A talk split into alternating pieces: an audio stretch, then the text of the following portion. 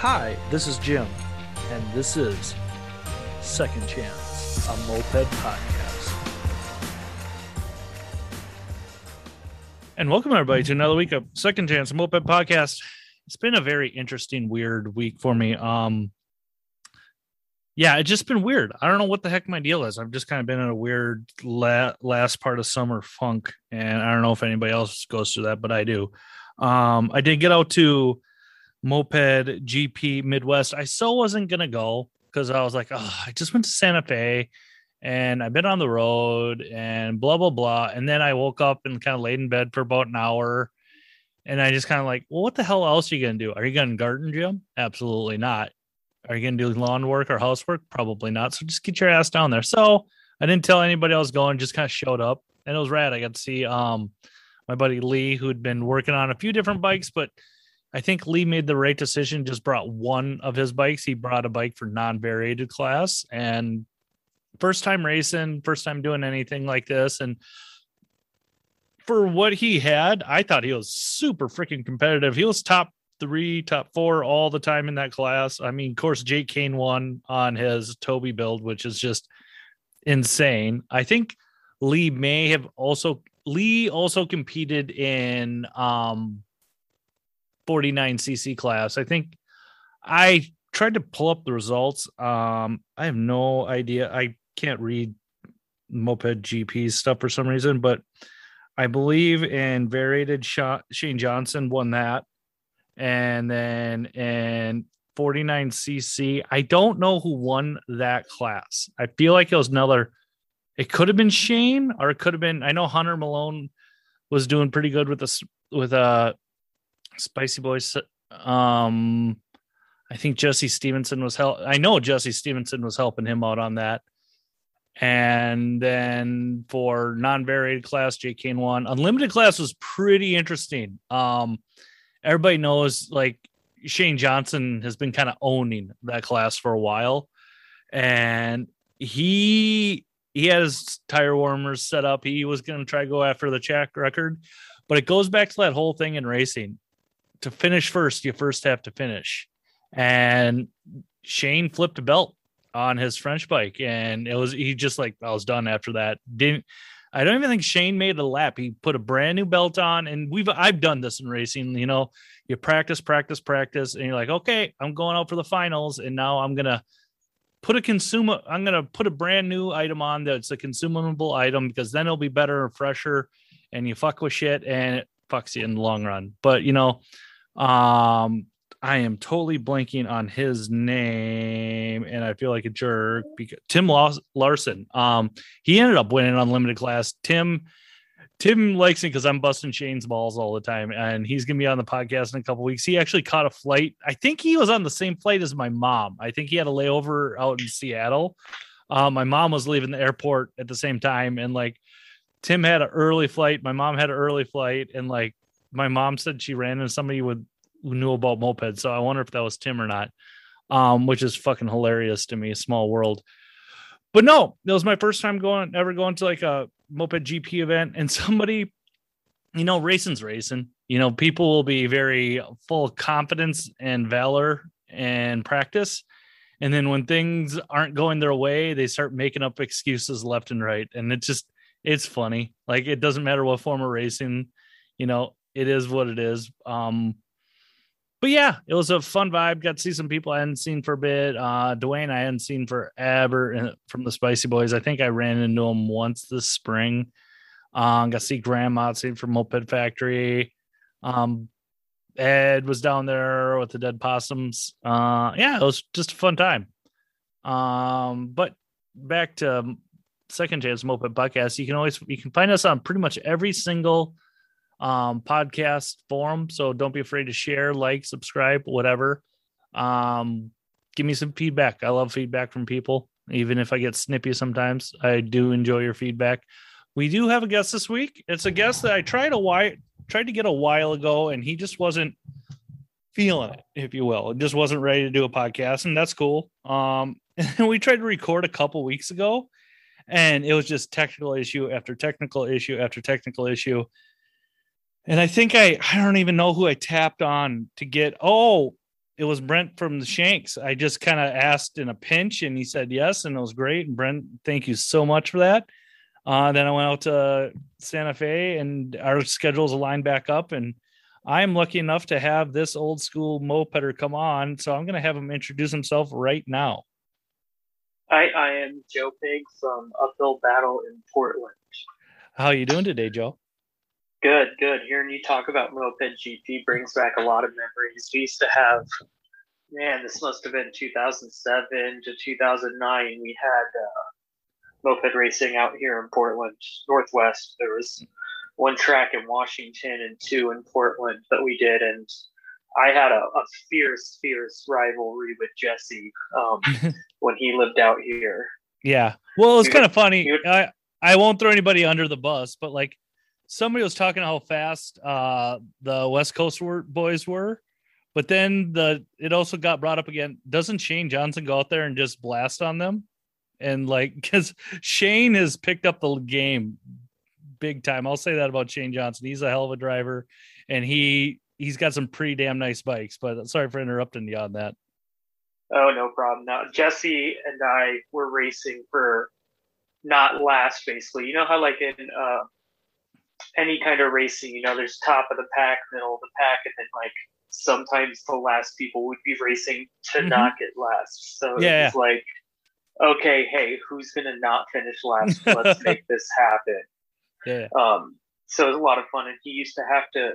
We would run, start his bike. He'd be on it. I'd run behind him and push as hard as I could. Yeah. We'd get his bike started. Then we'd take his back wheel and put it on my clutch to spin it fast enough to start my bike up. All before we got on our bikes to uh, actually race. That's awesome. Um, one idea I I think I don't think it's my original idea, but I think it would be for like a moped GP because it's pretty intimidating when you see some of the bikes like the fast guys or even like the 49cc classes. Like i would love to see a one mod class. Like you take a stock bike that was actually sold in america because you can get some pretty funky foreign bikes but like get like a stock bike that was sold in america and all you get is one mod and that's it. Like you can obviously change your tire you can put new tires on for safety and brakes but like if you like if you want to put a pipe on cool that's all you get. Or like do you want to put a new carb on? Cool that's all you get. Like a one mod stock true stock class i think that would open it up for a lot of people and possibly get a lot more people out on the track. But you know i don't know. Just an idea for all you uh, moped gp people out there. Yeah it's fun times and we had fun racing out here. It wasn't that long of a a thing though. I was racing a 55cc Chow and just broke everything on it a hundred times. 13 mil carb for a long time. Then went to a 21, like three and a half inch tire in the rear, three inch in the front. Just all kinds of stupid setups, trying to beat Jesse to not be last place. Yeah, yeah, that's hilarious. Like, and that's I'm kind of lurking down the Chow rabbit hole of black magic and like pretty much the one cons- one concise thing that everybody says if you want to make a fast chow strip them apart and just re-weld everything because they'll break and they'll twist and they'll flex and just make them safer um that's what people keep telling me on that. But Joe, here on Second Chance Moped Podcast, we go through people's moped journeys, i.e., the very first time they ever saw a moped to like, you know, middle part and what it's like today, Joe. So let me ask you, what is your very first memory, Joe, of not necessarily getting on, but or fucking up my own catch line, not necessarily um getting on, but seeing a moped? Like, what's your first memory of a moped? Well, when I was a kid, I really loved ska music. I mean, I still do. And so I was into like madness and like two tone stuff. And I really wanted a scooter mm-hmm. so that I wanted to have an old Vespa so that I could be a cool, like fucking ska kid. Yeah. And um, I told my mom I wanted a scooter. She said they were too dangerous, mm-hmm. and I needed a way to get to the school I went to. I went to like an alternative school, mm-hmm. and she was like, "Well, I'm going to buy you a moped." So she bought me a brand new Kinetic TFR off Heaters.com. Nice. So the first time I ever saw one was when it was like getting unloaded in front of my house. I was like, "Oh, mm-hmm. this is my moped." Yeah, yeah. like that's that's awesome that mom like thought a scooter was too dangerous, but she'll get you a moped. Like that's just that's silly to me for some reason. I don't know. Um, so how was that kinetic for you? Like, did they did you start fucking with it right away, or? I mean, I didn't know anything. I just I was 15. I didn't have any idea. You know, I'd never driven a car. It's kind of just like jump on the moped, go have fun. And so it was really cool when I was 15 to be able to get around. Like I was riding doubles. There was times where like there's a venue in my hometown, so there'd be times where like I would drive ride back and forth doubles like three times with all my friends to get us to the fucking to get us to the uh, show. That's on awesome. uh, you know Friday night or whatever. And then the one time I messed with it was like I wanted it to go faster, so I took the pipe off to make it really loud. Oh, that's I rode obvious. it around.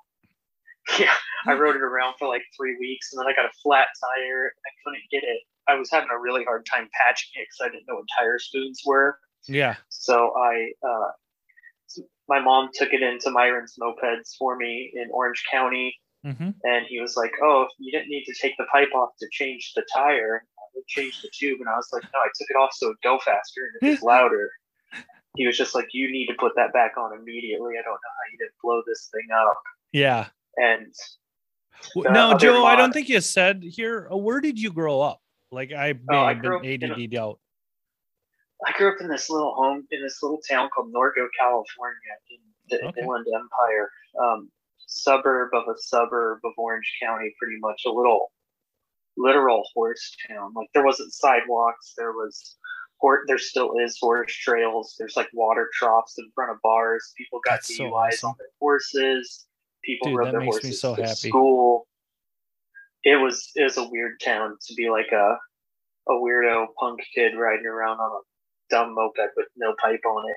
Oh, dude, I I can only imagine. Like I was that kid in southern Minnesota, like a punk rock kid, and like kids would be riding snowmobiles and like with their jacked up Chevy trucks, and I just had, couldn't relate to them at all. So like I, I hear you there. Like that's yeah. Well, Then the other big mod I did was, well, back then, like heaters. I don't know if they still have it now, but they had like the um the accessories. So I got like saddlebags for my kinetic, and then like there was a bar that went across my handlebars that was like a a clip for putting bags on. And I went to Goodwill. I rode my moped to Goodwill and bought like a my first Sony tape player and I hung that on the front of my moped and just like rode around with that thing blaring music as loud as it would go. And that was like my sweet modifications It was like baskets, saddlebags, my first Sony playing music on it. That's so awesome. And I put I put thousands and thousands of miles on that bike. Like I ended up selling it to someone for like twenty bucks after I got a real Vespa, like a big one, um, a P125X from Europe. hmm I sold my kinetic for like twenty bucks, and it had thousands of miles on it. Like I don't know how that thing didn't blow up with how much I did to it. Yeah, yeah. Just kept going and going and going. It must have been the where you're running your mixture pretty thick of oil. Where you going like what? What did they subs- What did they tell you to do that? Because like I'm a Honda guy, and like they're the only ones I ever see that say 25 to one. So like that just baffles me with Hondas. Honestly, I have never really, in my history in mopeds in twenty years, cared about the ratio. I just pour oil in until it smokes, and if it's smoking, I know it's good to go. That's so fucking rad, dude. like the oil I use in my bike right now, I got like a giant case of this oil that's in cans from the 70s. And I just use that and I just pour some in and I go, okay, it's about the right color blue and then run it. That's just that's rad. Just kind of pour some in there, it'll be fine. Yeah, yeah. Um, so you got that kinetic, you talk about selling a little bit. Like, are you starting? And I've heard like from you West Coast guys like Myron's mopeds. I think Mike Rafter referenced it once before um on an early episode of the show. Um you said you sold it your, kinetic, but like had you kind of discover like when did you start to discover like moped culture, if you will? Like when did you kind of start finding the forums or moped army? Because I mean Facebook really isn't a thing. And I imagine Moped Army is about the only thing you could probably find on repair manuals or anything like that at that point. Yeah, yeah. Back then, so I went to Myron's, had my kinetic, and then he showed me like the Tomoses, the A35s, Mhm. and how I could. It kind of rubbed me in the wrong way, but he was just trying to be like helpful. He's like, "Oh, you could have gotten one of these Tomoses," and I was like, "Oh, that looks way cooler than my kinetic." Yeah. And um, he, I think he told me about Moped Army. I can't remember if he did or if my brother's friend did. He he found a moped like in his parents' garage at Oh. a uh, Marine, and had to go to Myron's to get parts. And he told me, I know he told me about Moped Army as well. So I created my Moped Army account in like 2003, Mhm. something like that. So you think 2003 you discovered um Moped Army and I can tell dude I can totally identify with you when you say like Myron was only trying to be helpful but like he showed you something cooler for basically the same price and like it's kind of like fuck you. I'm kind of pissed at you because I didn't know. And like I've I've had that shit happen to me so much in my life. And like I would carry a resentment for that person even though they're trying to be helpful. It's like I've gotten better about that, but dude, I totally hear you on that one.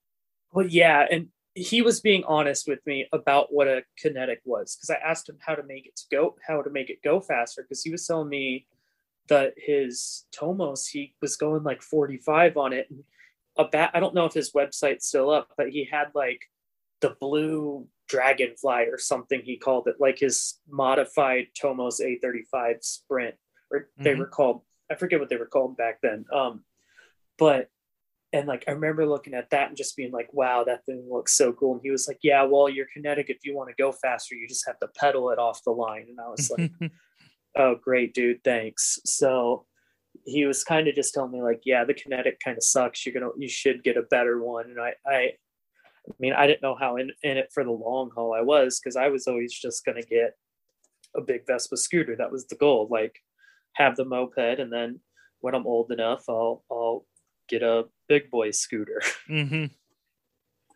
And then No, I, I I hear you on that. so eventually I did. I I got a European uh, Vespa P125X, like as the first person to register it in America. Put I can't remember if it was a Malossi or a Polini kit on it because I didn't do it. There was a scooter shop slash bong shop Nice. across the street or it was around the corner from my high school. Yeah. And so like I got the Vespa, I didn't know what I was doing. It had oil injection on it. I didn't know what the hell that was. and I wrote it for like a, a day and then seized it. It's because oh, it had oil injection, but it had been disconnected and someone before that put a kit on it, so it just wasn't getting oil. Yep. So so he put a kit on it. The thing would do if, the speedo went up to 120 kilometers an hour and it would just max it out. holy shit. Yeah, dude, that's flying compared to like kinetic.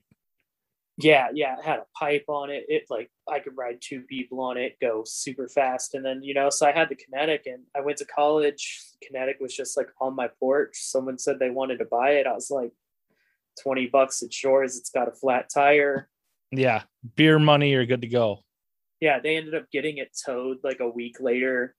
And it was like right before I was moving to Oregon. So it's like, well, there's nothing I can do about it. Hmm. So then I moved up to Oregon 2004 and didn't have a car, didn't have my Vespa anymore. I lived in Orange County, this real like in Newport Beach. People from there will know, but I had a, a ratty, my Vespa was ratty, flat black, ugly as hell, no side covers, loud. And so California, you can park on sidewalks. I would get tickets for being abandoned all the time, even though it was registered to where I lived. And so, like two days before I was moving to Oregon, it got towed. And it's Oh. like I didn't, I didn't have the money to get it out because I only had money to move to Oregon. So I was like, whatever, I'm going to Oregon, get a good start up there. Just go up there, and then uh, needed a, a way to get around up here. So I've jumped on Craigslist and I found a Honda Urban Express Nice. uh, rode that around for a while, just kind of by myself. And I heard, I knew I knew about the puddle cutters. I must have gone on Moped Army again and just like checked stuff out because I wasn't doing mods to anything, you know. Like I, Mhm. I was just like riding my bikes around, and then I knew the puddle cutters were around, and they were having a rally, and I don't remember how long it was. It was either like a month or so out, probably. It wasn't that long, and I was like, ah, whatever. I'll meet them at the rally. I don't need to go to their weekly ride, and then Yeah. I showed up at the rally, and that was the uh, hold my beer rally. Hold my beer. Nice. Um, I don't even remember what year that was. Two thousand six, maybe. I don't know. It was a long time ago. Yeah, yeah. Um, so I showed up to that on my stock Urban Express, and like that thing was so fast compared to my kinetic, and like Oh, God. com- and compared to my buddy's old like stock Marini M1 that I used to ride with in California, Mhm. like I was like, oh man, I'm gonna be cruising, I'm gonna be like up in the front of the pack. And I Hmm. quickly determined that was not the case on my like 33 mile an hour urban express. yeah, yeah, yeah. So then, you know, I rode that thing, rode the heck out of that thing forever. And uh my brother moved up here. He wanted to get a bike. My girlfriend at the time wanted to get a bike. And so uh my grandpa died and left my dad some money. And um then my dad came up, saw me riding around the Urban Express, and was like, "Oh, that's cool. I want to ride around." So he bought two Hmm. brand new Tomos, uh, 2008, Nice. 2000, 2007, 2008 uh, LXs, and I was so pissed because I hated the LX, but my brother wanted one, and my dad was like, "Oh, I'm just gonna buy two matching." Yeah, because thanks, Dad. yeah yeah and i was like i don't want the red one and i knew he was leaving. My dad didn't live up here so like he was leaving. I was going to get one. It's going to give the the then girlfriend my urban express. I'd have a tomos. My brother would have a tomos and that's kind of what happened and that's when we started uphill battle we knew about the puddle cutters we had been to some of their rides and stuff we're going pretty regularly and just kind of like did our own thing i've always kind of been like diy and we just kind of had a couple other people we knew with bikes and they're just like well let's start our own club and it's kind of what we did That's rad, dude. Like it's very easy to fall into the status quo or versus doing your own thing. Like, and let me ask you this, Joe. Were you a skater kid at all? yeah It Yeah. seems like everybody in the early days of mopeds were skaters. Like I never was because like I fucked my ankles up go-kart racing and like I was from southern Minnesota. It just wasn't a thing. But like I could totally see myself being into that scene if I would have been around more people doing it. yeah yeah i was more into like I, I used to skate when i was younger but when i got the moped it was like doing shows playing like in my terrible high school band and stuff and so Mhm. it was like the same kind of scene the same kind of attitude you know just like oh whatever i could just do this myself it's fine Yeah. So that's kind of what we did. We just started our own thing. They did rides on Wednesdays. We're like, all right, well, we'll meet up on Tuesdays because the bar we met up at had like two dollar microbrew pints on Tuesdays that we liked. Yeah. And so it was like.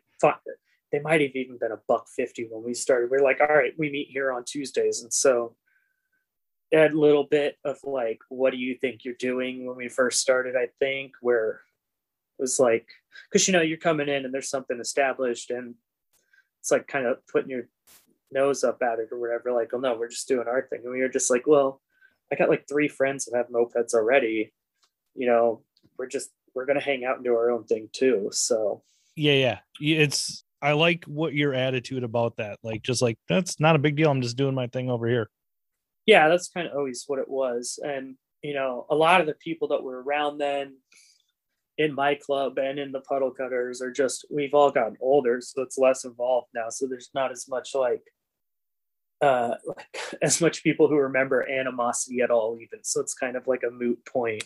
Yeah. Um, but and then we like started doing uh, this ride called uh, Zwickelmania in Oregon. It was like uh, all the breweries in Oregon did open house for like Okay. five hours on President's Day weekend.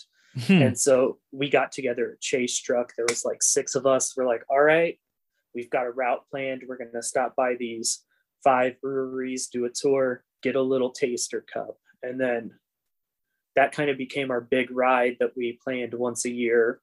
We would trade off with the puddle cutters, doing like sometimes they would do a Sunday ride, sometimes we would do one.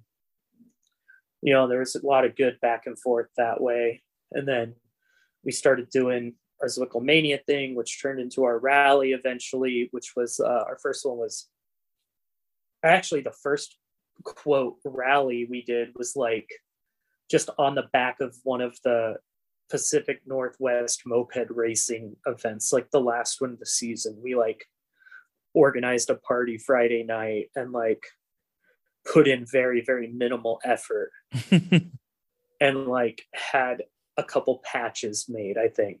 yeah. And that was it. It was like, oh yeah, mini rally. That's what we called it. We called it a mini rally because it was just, it was like a Friday night ride party. That was it. Yep. And those are So- some of the best ones. Sometimes it's like it's not a rally. We're not doing a raffle. We're not giving a bike away. We're gonna go fucking ride mopeds. Yeah. I mean, our rallies, we never really rode mopeds very far, if I'm being honest. yeah, Because yeah. my idea is like, I, I rode a moped every day. Every Mhm. single day I'm riding a moped. And when my friends came into town, I ride a moped all the time. I don't see my friends all the time. So our rallies were never focused on like these long, like hundred mile rides. Um, our first rally we did, break your moped, break your heart. We called it a winter mega rally because you know it's Valentine's weekend. And I Mhm. think our, our longest ride was like 20 miles, nice. something like that. like we didn't do long rides. It was winter. It's rainy. Also, just like we're here to hang out. So with it being Valentine's, we did a lot of uh, arts and crafts. Like here's Valentine's making night. Give out prizes for that. And then we linked up with the Gasquettes in in Portland um, for our next one, which was uh, Learn to Love Again Mhm. a winter mega rally. We started calling it a mega rally to be obnoxious. Yeah, yeah.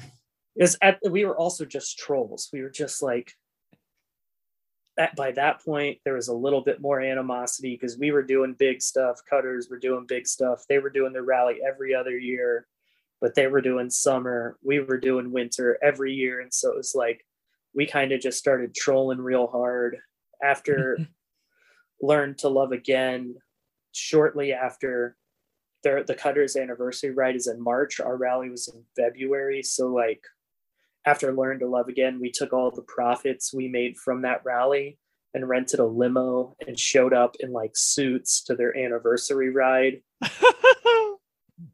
And rode behind the ride in a limo the hmm. whole the whole ride.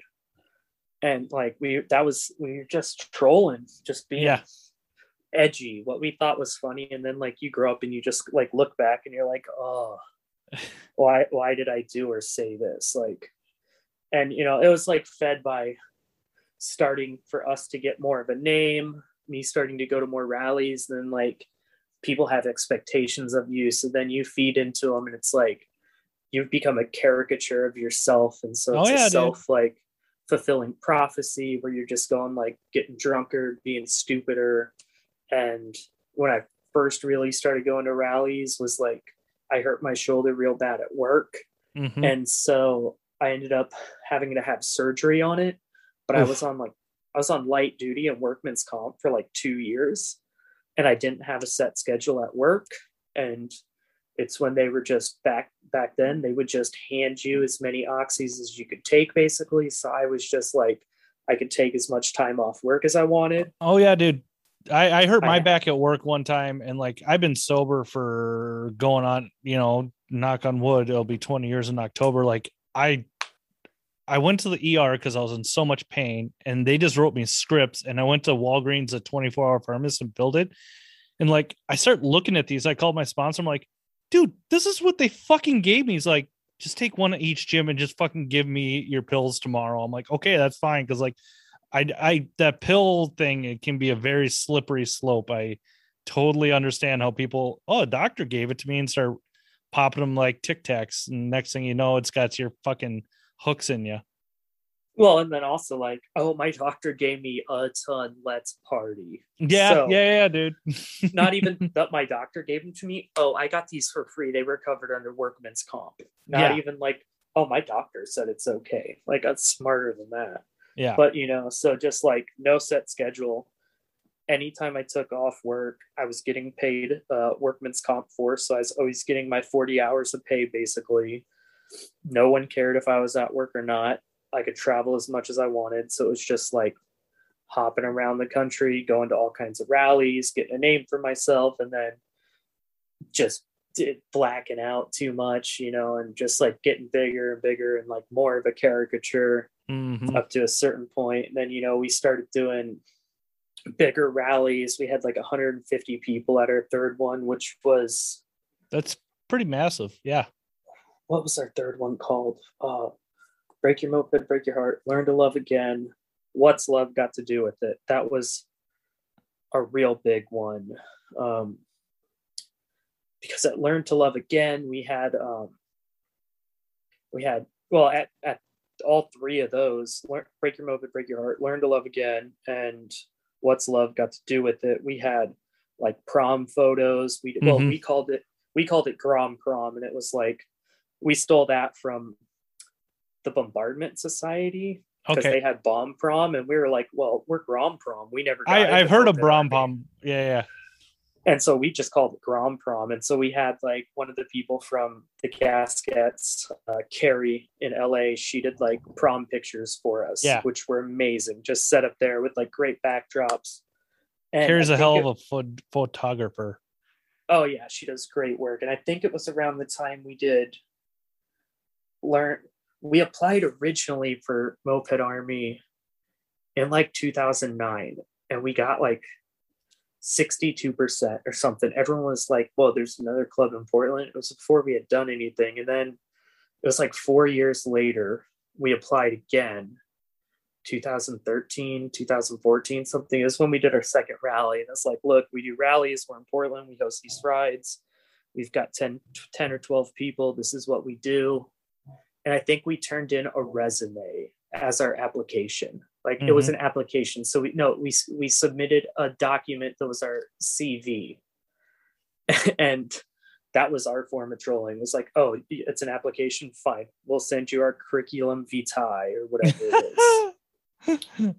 um, and we just made up quotes from people, like people in the moped world. We just like said they said this about us, and I forget what it, what they all were. But they were just nonsense. We just made it up. Yeah. And that year, we got fifty nine percent. The year that was what's love got to do with it. And then so we made a concession speech video that we posted because we knew we weren't going to get in. So we made like a a real long, it's like 13 minute long concession speech video.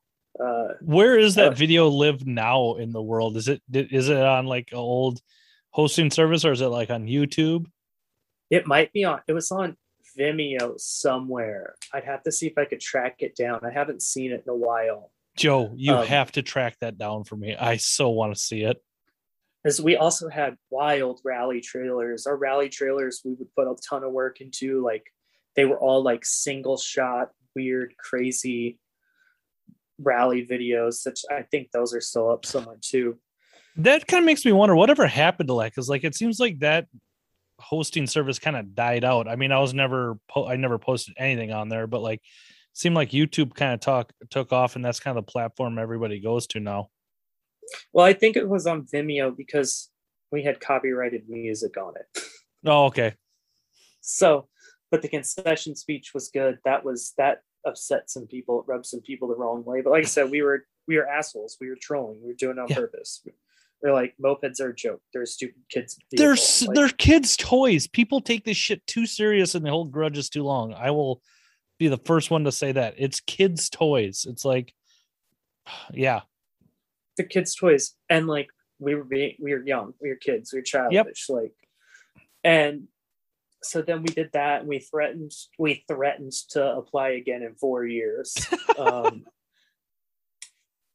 and so then we i think we applied the next year and i think we got 73% but it wasn't the same. We just like ah the heart wasn't in it. It was funny to apply and get 59 there's people out there with tattoos that are like 59% that got at our next rally Nice. um, and our like hashtag for the what's love got to do with it was like we are the 59%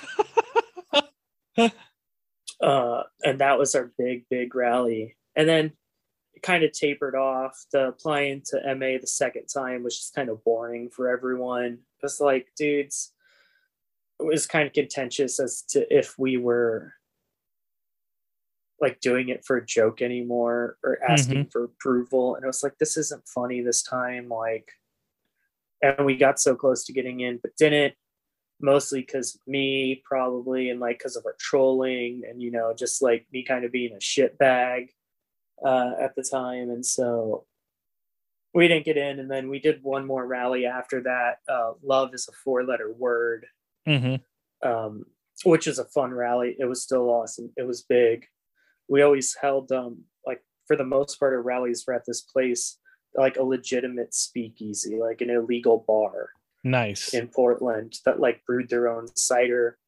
They were wild. Um, so it was a lot of fun. We did that, you know, and then I started doing the pinball run. I almost called it Baker's Dozen because that's what it is now. Started doing pinball run. One year, Sammy, who is a nightmare troll now, he he like I'm glad I didn't go that route. He just is something else. But he was in Puddle Cutters, Denver. I was in Portland, so we did a Portland or a Puddle Cutters uphill battle team to troll people because there was a little more tensions then. hmm And we did Minneapolis to New Orleans, broke down constantly. We we Did you? Were you the one who broke down and the buzzards towed you to a shop in Iowa somewhere? yes, That Yes, Charlie talks about that, and Joe Peg or not Joe Peg, but uh Rob Burrito. Like everybody talks about that. I'm like, you know what? If it was in Iowa, I'm probably related to the fucker because like my dad had 52 first cousins in Iowa, so it's like, Oh, I could tell you everything about it. So we were driving through, we had just gone through Cairo, Illinois. It was in Okay. Illinois somewhere, not too long after Cairo. And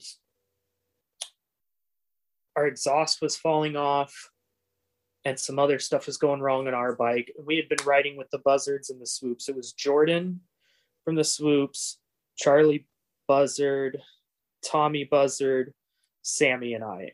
And then there was uh, Patrick from the swoops, Pat Norris, but they were, he was way ahead with the swoops truck. Pat was just flying. So it was like our chase truck, and we were like never DNF. We were just in every night, super late. We were always breaking down. And so in Illinois, we break down. We're on the side of the road, and this dude pulls up in this big old truck, and we're like, God damn it. We're in a town with 85 people. That's what the population said. yeah, 85 people. Yeah. And the dude pulls up and he's like, What's going on? And it's starting to get a little dark. And we're like, Oh, our moped broke down. We're trying to get to St. Louis. He's like, Yeah, it's weird. I've seen a bunch go through. What's going on? We're like, It's a race from Minneapolis. And he's like, What are you guys talking about? And he goes, Well, I got open or open 30 rapid beers. They're kind of cold still. You guys want some while you work on it? And he like had his lights on so we could work on our bike. And then he's like, Well, here, throw it in the back of the truck. We'll take it to my shop. You can fix it there. And we were like, We can't throw it in the back of the truck. It's got to make it there by moped or human power. So he's like, I live right down the street. It's like a mile that way. Uh, follow me. Get out a piece of paracord. Uh, Charlie ties the paracord to his rack. Sammy's hanging on to it, and it's like four miles down a dirt road. Yeah. This mile turned into 26. Yeah, okay. in the dark on a gravel road with no headlight. Like Pucker factor of nine. Yeah. Yeah, and then so we get there and we put a new top end on. We do all kinds of stuff. Basically, rebuild the whole damn engine. hmm And then we're like, "Where's the closest gas station?" He tells us there's no gas station. Uh, you guys are kind of out of luck, but here, I'll pull the four wheeler up. We'll get the weed eater. We'll get the lawnmower. We'll get all the gas. We'll fill up all your gas cans. So he does.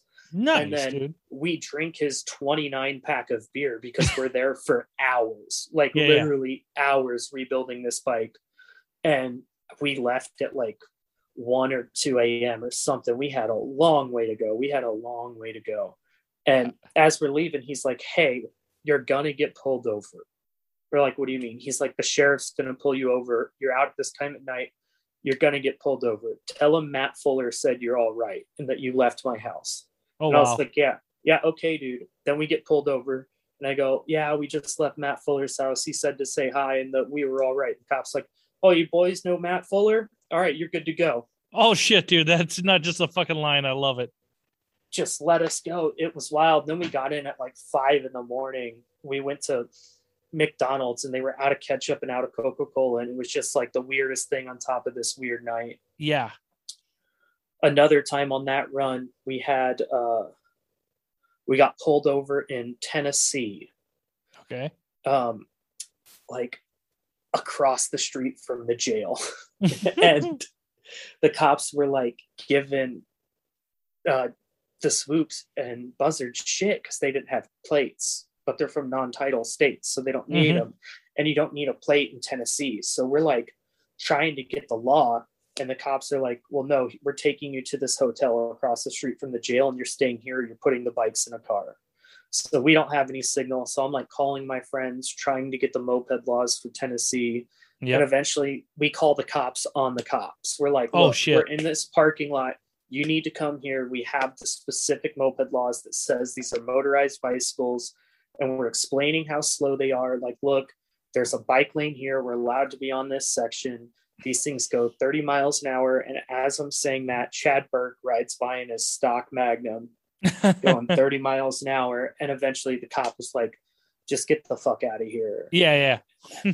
and we left and we just we got in to every time we were getting into a town it was like the finish line is at this bar the finish line is here and by the time we would be getting in the bar would have closed and it would have been moved. And getting into new orleans everyone was like you will get arrested if you take this bridge. And we were like well we don't know we don't whatever we don't know what bridge they're talking about and it's like a 26 mile an hour freeway bridge.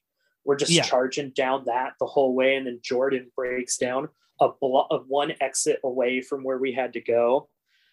And we were hmm. like a mile away and jordan broke down. We were just like oh my god what is happening but yeah then we started doing that. And then there was after that there was seattle to san diego pinball run which was the last pinball run. Yeah. that was a lot of fun. I did that with sammy again another puddle cutter uphill battle team. We wrote a hobbit with a dr a proma and like basically stock everything else. Stock camino ignition stock camino variator stock uh, camino pulley just 45 the whole way soft seized it about 50 times it just kept running you would seize it it would just Yep. That's the thing about those DRs. Like I'm kind of over them. Like I've soft seized them. So like it doesn't matter how well I chamfer everything, how big a ring gap I have. Like I just soft seize them. Like I fucking I I'm so frustrated with them at this point. But um that was the one Rob Burrito had the limo as a chaser, which is fucking hilarious to me still. Yeah. day. Yeah, Gold Rush, and yeah, we seized that. We, I'm not even kidding, 50 times minimum. And we rode through my hometown on that one. My mom was like waiting on the side of the road cheering for us, and like That's so rad. we were somewhat competitive, and we stopped and like hung out with her for a little bit, and uh, she was just like, "This is crazy." Rode this moped from Seattle, and uh, so it's like, "Yeah, mom, thanks. All right, well, I got to go ride this moped to San Diego still." We seized that bike so many times to the point where it would seize and you'd still be rolling and then it would just fire back up. It Yep. was it was meaningless. It was meaningless to seize it. Just like all right, whatever, it seized again. And before that, I had done Portland to Seattle a bunch of times, doubles. I had MB5. We rode the MB5. I rode that thing to Seattle multiple times, like literally doubles with my buddy Krusty Eric, who was in uphill battle because we didn't Mhm. have a ride to the Seattle rally because we joked we were trolling about riding my MB5 up there, and then we didn't get a ride because everyone thought we were serious. So then we had to ride it up there. So we just rode an MB5 to 185 pound dudes for eight hours to Seattle. Um, but that's when, uh, yeah, after Pinball 3 was when there was really no more Pinball run. It was like, well, we have to we had a lot of fun doing it. It's like Maitland, Jenny Ray, and I uh, started talking about planning another one. We talked to Rob Burrito a little bit. Um, and like ended up deciding on going with a different name, calling it Baker's Dozen Run. Mm-hmm. That's when we started planning that. And then I kind of like started stepping away from going to rallies. I think I haven't been to a rally in a long time. They're not, it's like I don't really use social media now either. It's like not the healthiest from a mental state, like for my own well being to like be on social media a lot or like Yeah. go to rallies and like it, it's like still a bit of social hangover for like the stupidity of my younger years in rallying and just like getting fucked up and like it's a bit much. So I mean, I still have my friends. I, we still ride. I have Honda NS50. I just raffled off a chow that I built the other day for a friend who passed. Um, raffled that off for his family, raised some money for that, Nice. and then then I have a V1 that's um gad about that Jesse of all people, Jesse Stevenson, um, did a bunch of work on because at the time I was like, I have an MB5. I don't want to work on my moped. I'm making okay money. Jesse, put a Polini on this. It needs new forks. Do seal bearing wheels. And so I have that, and I have my NS and like a chow in parts that I'll build eventually. Mhm. Um, and you know, my brother still has a bunch of mopeds, a bunch of my friends still do. I still ride occasionally, but these days I just drive like my bug to work because it's it's a giant moped, but also I don't have to like I don't know, I it's my bug's not it's cold, but it's not as cold as riding a moped and it breaks down slightly less. So Slightly. I was gonna say slightly. yeah, yeah. The yeah, that it's 50 years old, so it's a Yeah. nightmare. Just like anything, it's it's always a nightmare. But Yep. you know, I still help plan Baker's Dozen.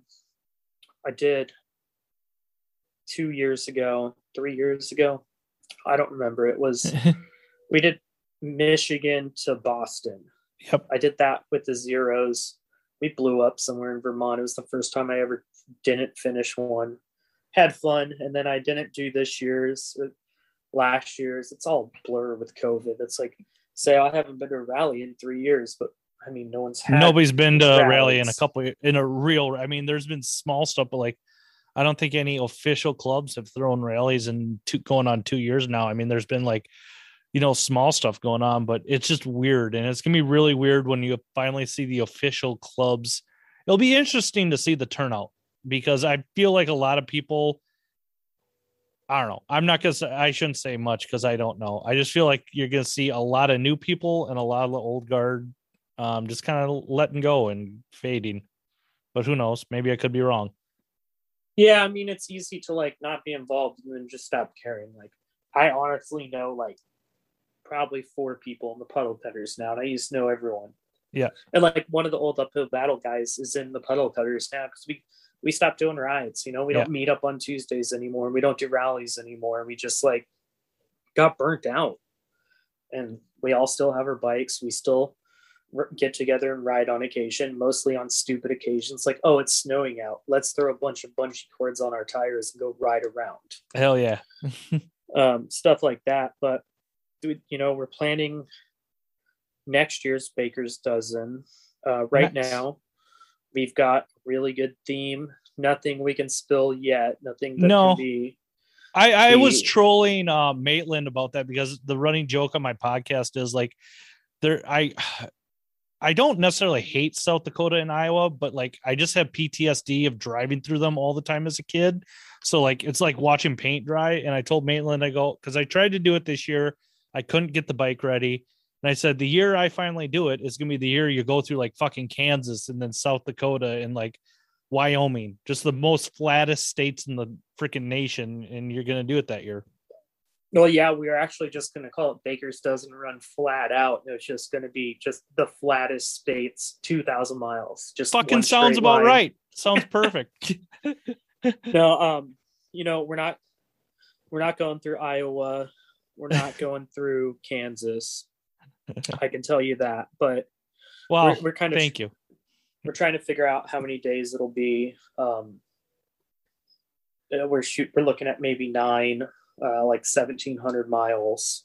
Beautiful. Uh, and there's a lot to figure it out. There's only a few of us. We every year say if you want to help plan, let us know. People always say they do, and then it, it ends up being like the three of us. And sometimes I don't help a lot, just I help when needed. Sometimes, other times I'm just an ideas man or whatever. But we're planning that right now, so I don't know if I'll do that. There's talk of me and an old puddle cutter may be doing it. We're not sure. Um, Yeah. you know, it's a year away. Who knows where I'll be at then? Um, so, and then that's kind of what's coming up as far as that. Other than that, I just like I have an NS that's that's fun to ride around. I consider it a moped that Yeah, goes it- 65 and is water cooled. Yeah. I got it for got it for 600 bucks. I've had it for like six years. So nice. just ride that thing. It's got a flat right now. I've been too lazy to fix it. um, and all I have done to it is a VM22 with whatever jet came in it. No Mhm. airbox. Yep. Just run it. Well, VM20s hate fucking airbox air cleaners anyways, so just you gotta ditch those instantly. Yeah, no. Run a 185 or whatever jet comes in it. No Yep. airbox. Good to go. That's how you tune a VM. Yep. I I all can I I went through enough VMs to uh, know that by now. Um what was I going to say? Yeah, you kind of touched on a lot of my questions I already had. Um I can't thank you enough, Joe, for kind of being patient with me and coming back on. We'll have to chit chat a little bit afterwards. Um, and Joe, don't worry if you ever find yourself out in Minnesota during rally time or not, hit me up. I'll put you on a bike. You can stay here, dude. People are always welcome at my house. Um, yeah, dude, I'll show you. I'll sh- show you why I think Minnesota is still one of the best state, at least Minneapolis, St. Paul.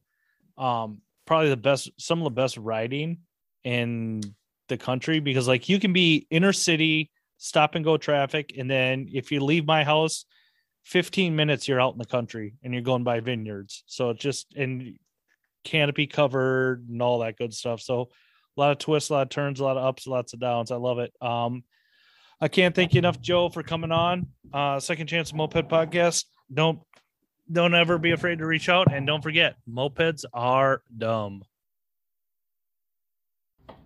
Thank you.